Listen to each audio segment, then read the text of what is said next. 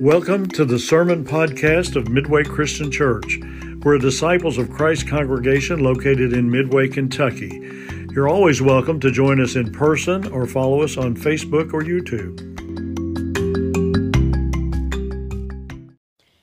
Our scripture this morning comes from the Gospel of Luke, the eighth chapter, verses 4 through 15. I invite you to follow along in the Pew Bible, or you can look on the screen as well. When a large crowd was gathering, as people were coming to him from town after town, he said in a parable A sower went out to sow his seed, and as he sowed, some fell on a path and was trampled on, and the birds of the air ate it up. some fell on rock, and as it grew, it withered for lack of moisture. Some fell among the thorns, and the thorns grew with it and choked it. Some fell into good soil, and when it grew, it produced a hundredfold. As he said this, he called out, If you have ears to hear, then hear. Then his disciples asked him what this parable meant. He said, To you it has been given to know the secrets of the kingdom of God. But to others I speak in parables, so that looking they may not perceive, and hearing they may not understand. Now the parable is this The seed is the word of God. The ones on the path are those who have heard. Then the devil comes and takes away the word from their hearts, so that they may not believe and be saved.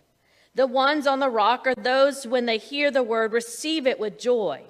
But these have no root. They believe only for a while, and a while of time of testing fall away. As for what fell among the thorns, these are the ones who hear, but as they go on their way, they are choked by the cares and riches and pleasures of life, and their fruit does not mature. But as for that in the good soil, these are the ones who, when they hear the word, it holds, it to, hold fast in its honest and good heart, and bear fruit with endurance. The word of God for the people of God. Thanks be to God. We are talking and asking the question of this week how do you measure spiritual growth? And I fully admit that this is one of those trick questions that I'm posing to you this week.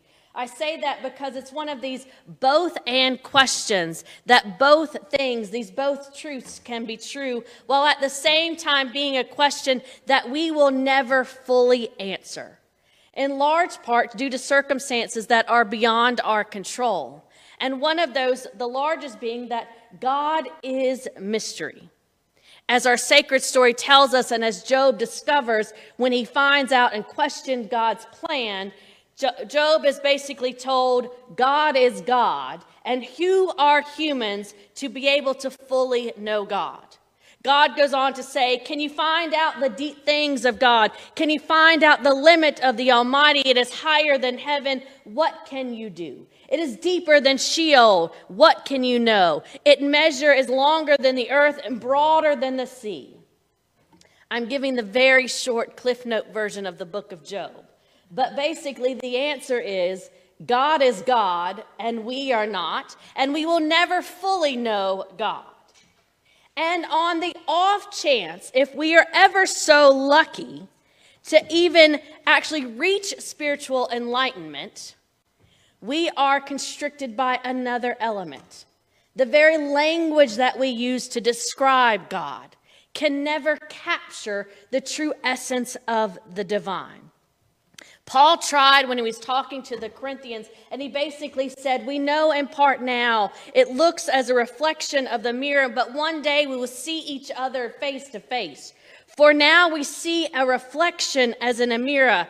Now I know only in part, but soon, one day, I will be fully known, even as I am fully known. So, again, as we look at how we measure spiritual growth, we know that God is a mystery and that the beautiful and the frustrating thing is God is a mystery and we will never know. And even as we to try to describe God as a mystery, we are limited by the very language that we use. We use. So that's one thing preventing us from finding this answer of how do we measure spiritual growth. Another thing is that spiritual growth does not happen in a straight line. It's not like at point A to point B and it's all a straight path. Spiritual growth isn't even like a stairway to heaven. It's not like we can take stair steps and we eventually reach that place where we comprehend it all. As people of faith, we are always learning, we're always growing, we're always discerning God's word for us as people of faith.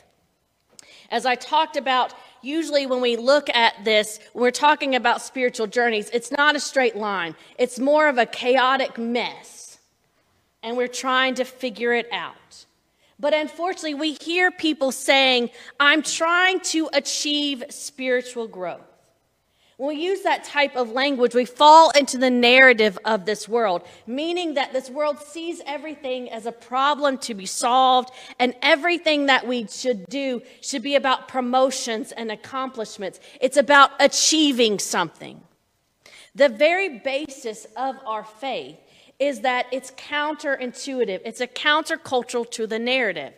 The very thing about spirituality is that it invites us to simply be, to be at peace, to be at peace with who we are and where we are on our spiritual journey.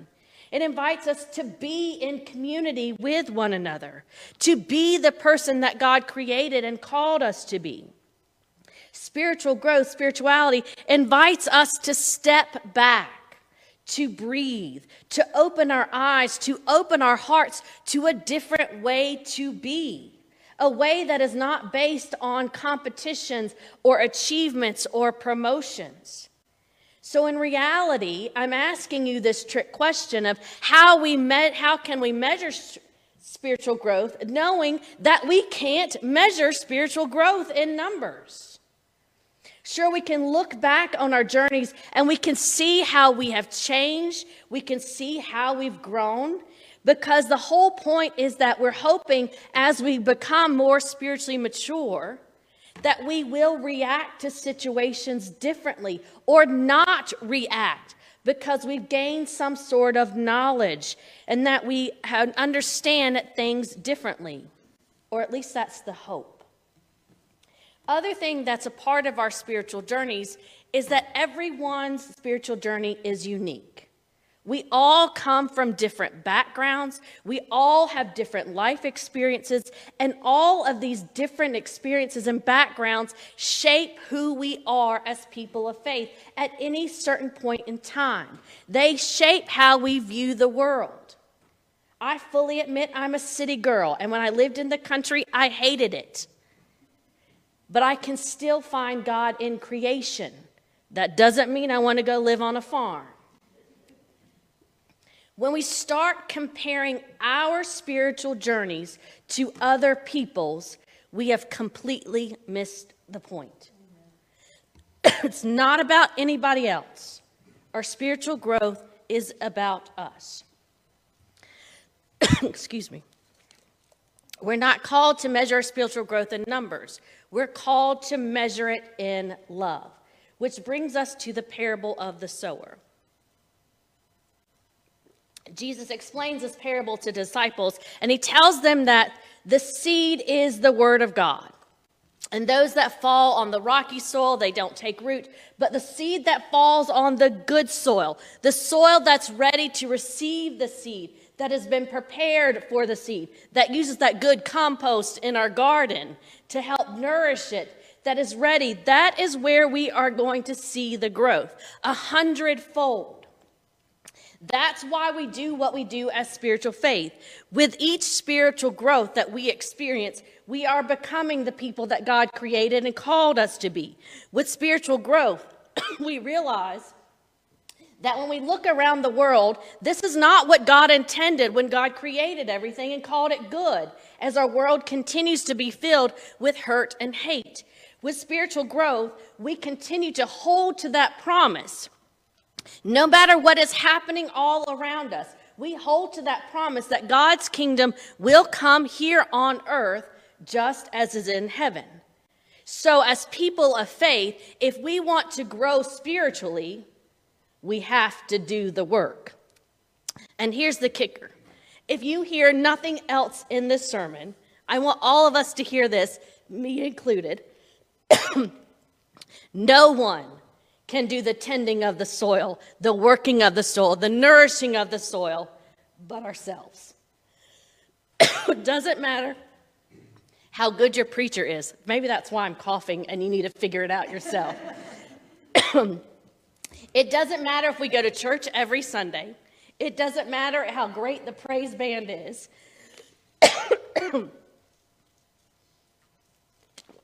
it doesn't matter how beautiful the stained glass windows are.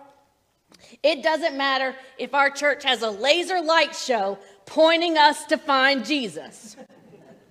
If we are not doing the work of becoming the people that God created and called us to be, we are not truly living out our call as disciples of Christ.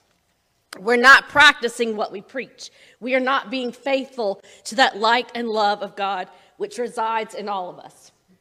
We do the work. That's why it's called spiritual practices, like journaling, like reading our Bibles, like fasting, like prayer. We do these things to help cultivate a mindset for us that invites the presence of God in our lives. Because spiritual growth, spirituality is really about awareness. It's about opening our heart and opening our minds to the presence of the divine in our midst. It's about being ready to receive God's Spirit at any moment in time. It's about being in tune to the Spirit of God moving in and around us. It is about growing in love for ourselves and for the community. Or, as Paul put it, if we speak in the tongues of humans and of angels, but do not have love, I am a noisy gong or a clanging cymbal.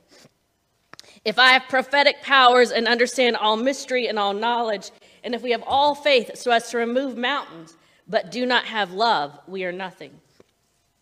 If we give away all our possessions, and if we hand over our bodies so that we may boast, but if we have love, we gain nothing.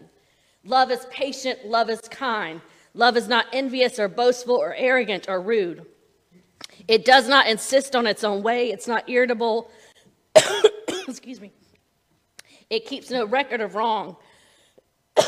it does not rejoice in wrongdoing, but rejoices in truth. It bears all things, believes all things, hopes all things, endures all things. Now, love and faith and hope remain, and the greatest these things, the greatest of these is love.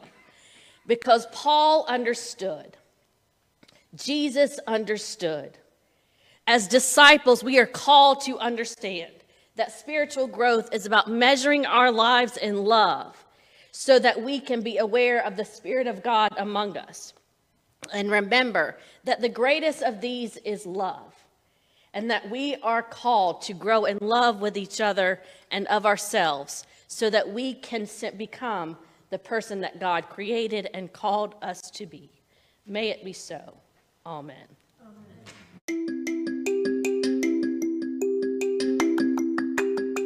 We hope you enjoyed this sermon podcast of the Midway Christian Church. If you'd like to learn more about our congregation, please go to our website at midwaychristian.org.